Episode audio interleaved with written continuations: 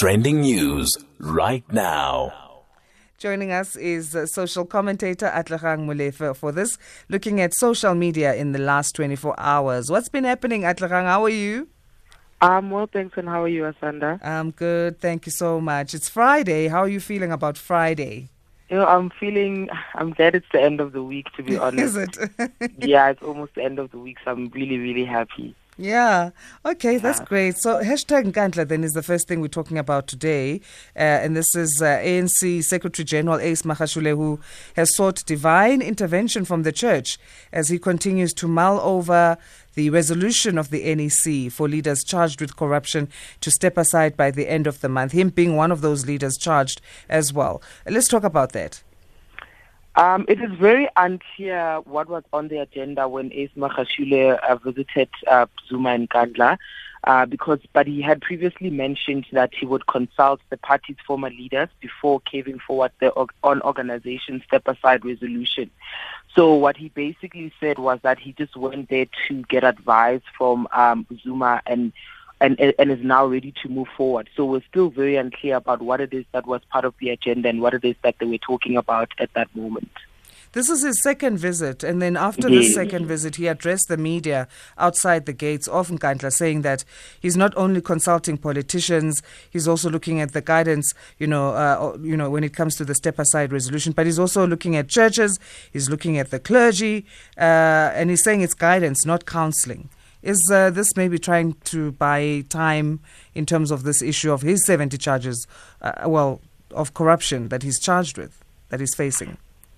I definitely do think that it is about buying time and wanting to um, shift accountability or not wanting to be held to account for anything. Because also, even when he's saying that he's just consulting or he's just getting advice from uh, former party leaders or even from church uh, groups and, and everything like that.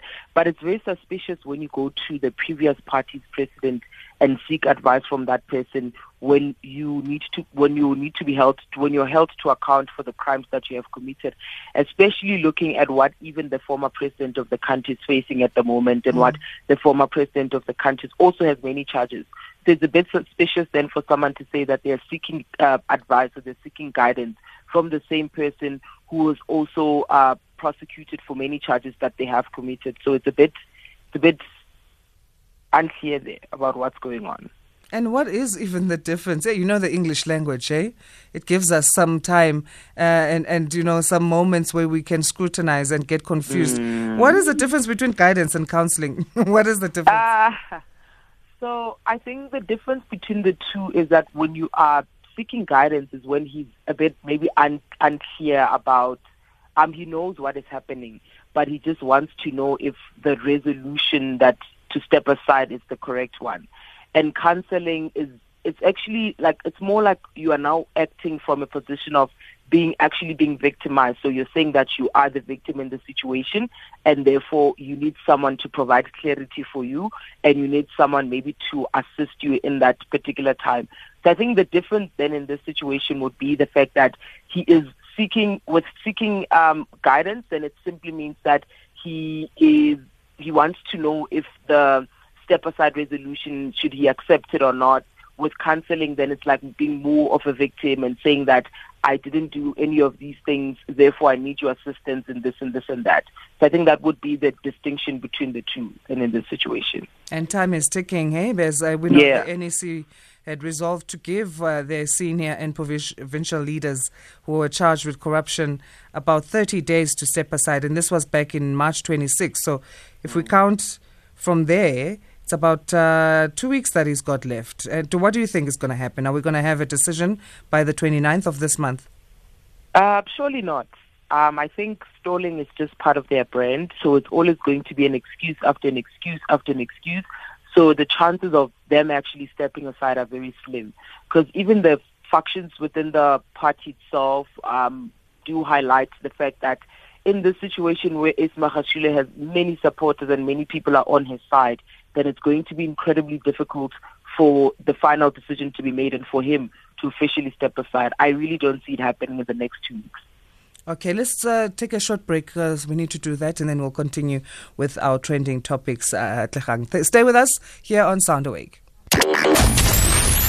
Here, there, and everywhere. SAFM 107 FM in Kroonstad. We're talking trending topics. What's happened in social media in the last 24 hours now with Atle Atlehang Molefe, our social commentator here on Sound Awake. If you've just joined us, a very good morning to you. Just 10 minutes before we get to the top of the hour, which is 4 a.m.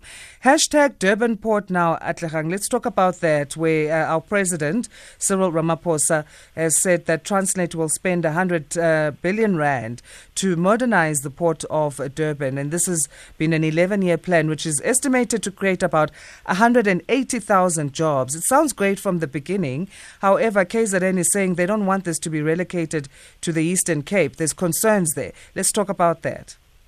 Um, I think the importance of the Durban port is that it is a hub for logistics, especially for handling like large port freight. So the reason why he there's an oversight inspection is also to ensure that there's an effort that is put in place to improve the performance of the uh, of the port and to assess the progress in like enhancing the efficiency and the competitiveness of the port. So even though I am quite optimistic about it, and I do think that it, uh, the chances of providing employment and also just trying to make sure that the largest port um, in the country is assessed or that there's oversight inspection, it's something that's that's important. So I'm very optimistic about that one. I really wouldn't say that I don't trust the oversight inspection or that it will not lead to any um, great outcomes. I do think that mm. um, the improvement of the performance and also just assessing the progress um, can enhance that efficiency and competitiveness of the port. So I definitely do support that particular decision. And then, of course, the unions coming out being aggrieved there. The South African Transport and Allied Workers Union, SATAWU members, saying that there's been unverified documents stating that the port will be privatized. And, of course, that would uh, lead to thousands of job losses. Mm. And President Ramaphosa uh, dispelling these allegations, saying, no, it's not privatization, it's investments that were going to be there in the first place. Is, is that cause for concern, confusion there, maybe? Um, there isn't any conclusion, but I also don't see how it would be privatized in any way. Uh, but if uh, pe- if the union members are complaining about the unofficial documents of privatization, but I don't really see um, a need for especially a country like South Africa or any developing country per se to privatize like the ports and and and and, and um, because in that sort of privatization, people will definitely lose their jobs. So in trying to prevent that from happening, then I do think that it's something that wouldn't happen. But even if it does happen, then I do think that the unions would definitely fight for it not to be, um, not to happen. So I, I also don't see it happening. I don't think that it's a final thing and it's, it's, it's like it's going to happen. And I guess, I mean, it speaks to the general fear that anytime we talk of investments into the African continent, we worry about those investors mm.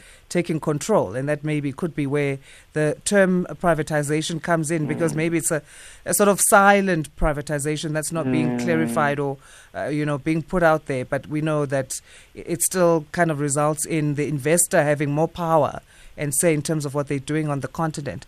Uh, maybe that could be part of the fear of the unions. But anyway, uh, let's let's talk now. Uh, hashtag Dr. Sindi Memorial, uh, who has been celebrated at a memorial service, and this took place virtually yesterday afternoon. Uh, died at the age of 45 years old. This medical doctor on Saturday after her struggle with uh, COVID 19. Um, it's really sad. I think everyone, especially on social media, all the like the Twitter people and everyone that she has helped before, um, is really mourning like the loss of a Dr. Sindi because she really was a people's doctor. She was always willing to assist people. She was always offering um, some of like the medical tips even online on social media without necessarily expecting people to pay anything in return. And in the memorial service yesterday, um, the husband spoke about something that's very important. And I think even on Twitter, she was a strong advocate of forgiveness and why it's important for us to forgive people and move on. So I do think that this is like the biggest loss in South Africa, and um, everyone on social media was just moved by moved by the the passing of the people's doctor, which is Sindi. Yeah, and I mean, for more than 7,000 people watched the memorial service. Mm. Just speaking to what you're saying now, she was very much loved. I like that, you know, that as much as it was a social media thing, it was also very important that her family and those people who were very close to her from as far back as her earlier years were part of it. Her friend from uh, Zimbabwe, or they went to school together in, in Zim, friends for 31 years, uh, Nyaradzu uh, Muguti, who spoke to, you know, the fact that they went to school in Harare together, and just talking about how humble she was and how fearless she was, eh? Um, I think she did display those qualities of like fearlessness because even in the way she presented herself and how she spoke highly about herself and how she just spoke highly of people and trying to encourage people, um, does show that those are some of the qualities that she did have as a, a, person and as a medical doctor, as a mother. And I think having those intersectional identities and being still being able to uh, allow people to access those different part, parts of your life um, really does show the kind of person that you are. And being a doctor, and then going into broadcasting, we know, so mm. she didn't hold back, definitely talking about going after your dreams. And I think it's important as moms, eh? Uh, because she was a mother as well. When we show our daughters that you have gifts and it's not just one, it's, it's a few gifts. So mm. explore them. Um, I think that's that's really important um, because also even serving as a role model and also just trying to show as a mother that you are multifaceted. So you are not just a parent, you're not just a mother, but you can also be able to fulfill your other dreams and you're able to fulfill your other aspirations while also maintaining the status of being a mother. Mm-hmm. I also do think that it does serve as a role model, especially to your kids, to see that she's not just our mother, but she's also um, a people's person, and these are all the things that she even does for herself, which is fulfilling her own personal aspirations as an individual. Mm, all right, we'll always remember her, of course. Her legacy continues. Let's mm. talk now. Hashtag Jessie Duarte. Uh, so she said that she believes that uh, the recording uh, that's uh, you know doing the rounds or that was leaked was manipulated and meant to depict her as a person of low moral integrity. So in the actual recording, it's reported that that she's blaming supporters of the ANC Secretary General Ace Magashule for the recently leaked audio recording her, and it's it's talking about her criticizing the Commission of Inquiry uh, into allegations of state capture, and then also supporting former President Jacob Zuma's decision. How much of this, uh, you know, her saying that this leaked uh, and it's supposed to depict her as a person of low moral integrity, will South Africans actually believe? Because we are hearing these things. Um, so he, uh, she is accusing Ace and his supporters of wanting to bring the ANC down. And I think from just understanding politics, especially as a space, we can, we all can agree that politics is a very dirty space. So at any time, um, someone can try and accuse you of particular things. At any time, someone can try to question your own credibility by releasing some of the information that is not true or by releasing some of the things that you never even said or even if you did say those things it's always a matter of understanding how you say things and when you say those things. So I do think that uh, when she accuses Ace and his supporters of wanting to bring the Ace down. Um, I do see that happening because now Ace has been forced to step down. For the longest time, the president has been telling Ace to step down. So it could be the reason of the fact that even after the Nkandla visit, then it could also justify the fact that him, uh, the NC wanting him to step down could also be a reason for him to try and sabotage the party or to try and bring the party down. So even the release of um, of leaking information and audio on confidential meetings does also question the credibility of Ace Magashule even as a member or as a leader. Because even if you're stepping down from a particular position, but it's also important to understand the role that you served and how important it is, and that you can't just release information, you can't just release audios, no matter how unhappy you are about the decision that ha- that has been made. But also, secondly, we also start doubting your own credibility as a, pers- a person in position of power. And besides a person in position of power, I mean, what does this say then, I guess, in the era that we are in, where anybody can just record you and distribute that recording, and how that has kind of normalized our invasion of privacy? What, what do we do there? Um, so I think because um, the info and the audio it's on like meetings and I, I think even with regards to their principal and stuff, I'm sure they do have like a, a secrecy bill that there's certain things that they discuss as members of parliament or as a party that aren't supposed to be known by the public.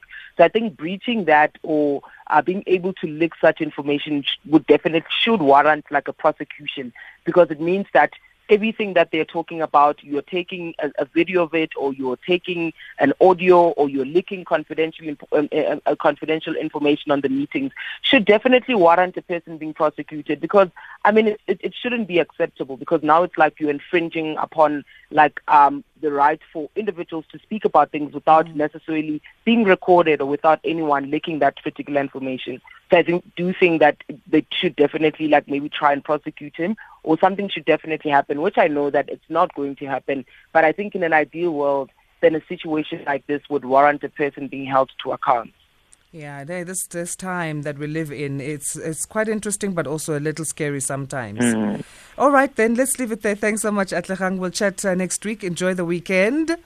Thank uh, you so much. Same to you. All right. Uh, Atlehang Molefe, social commentator, talking uh, what's happened in social media in the last 24 hours in terms of our trending topics here on Sound Awake. It's 4 o'clock. Good morning if you've just joined us. My name is Asanda Peta.